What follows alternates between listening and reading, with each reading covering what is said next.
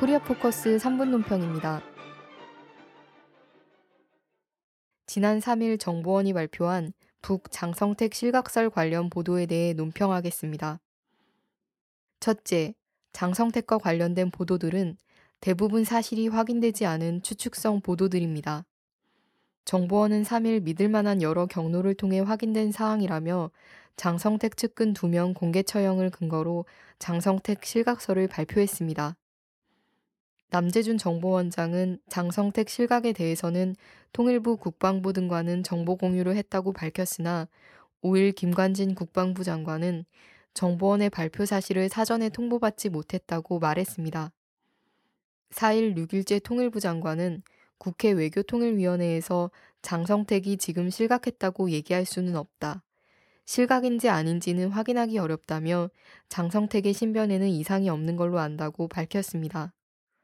이처럼 정부기관들조차도 서로 다른 이야기를 하고 있습니다.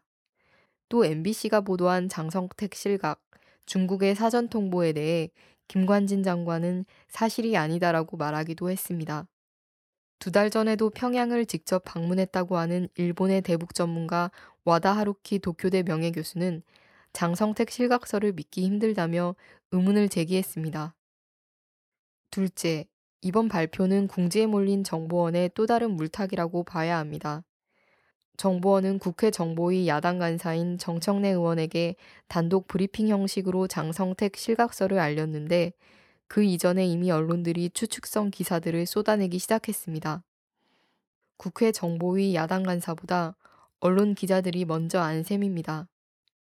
또 공개된 시점은 국회에서는 여야가 정보원 개혁특위 합의 논의를 진행하던 시점이며 종교계의 박근혜 대통령 사퇴 촉구 흐름이 고조되는 상황이기도 합니다. 또 최동욱 혼외자식설의 출처로 정보원과 청와대가 집중 주목을 받고 있는 시기였습니다. 민주당 박지원 의원은 라디오 방송에서 국정원은 아무래도 정치적으로 이런 문제를 활용하고 있지 않은가 이런 냄새가 있다며 항상 국정원은 셀프 개혁안을 발표했지 국회에서 특위가 구성돼 개혁을 하는 것은 처음이기 때문에 이런 것을 조금 물타기 하는 게 아니냐 하는 생각도 강하게 가졌다고 말했습니다. 문병호 의원도 라디오 방송을 통해 박근혜 정부 들어 중요 국면마다 국정원이 이슈를 터뜨리는데 대단히 잘못됐다며 국정원은 정치적 행태를 그만둬야 한다고 경고했습니다. 셋째, 현재의 긴장된 남북 정세에서 정보원으로부터 시작되고 보수 언론들이 자극적으로 벌이고 있는 보도들은 매우 위험천만한 일이 아닐 수 없습니다. 특히 북은 올해 최고 리더나 체제에 관한 모독에 대해 수차례 경고해 왔습니다.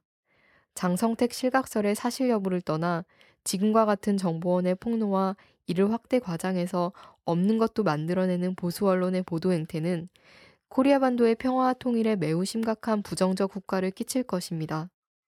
NLL 대화록 공개, 내란음모 사건 조작과 같은 정보원의 발표가 코리아 반도의 정세를 긴장시키는 재앙적인 사건이 됐다는 사실을 명심해야 합니다. 정보원은 불법 대선 개입으로 존폐 위기에 몰리면서 순회회담 NLL 대화록 공개, 네라누모 사건 조작, 최동욱 혼외자식설 배후 조정 등을 통해 계속되는 여론 조작과 물타기를 시도하고 있는데 그 중심에 남재준 정보원장이 있습니다.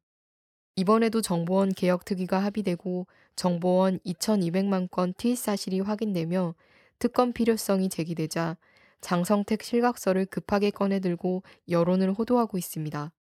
정보원과 박근혜 정권이 충격적인 사건을 조작해 정보원 해체, 정권 퇴진의 여론을 덮으려 해도 그 불씨는 더욱 활활 타오를 뿐입니다.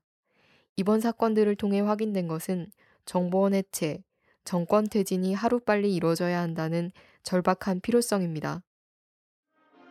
코리아 포커스 3분 논평이었습니다.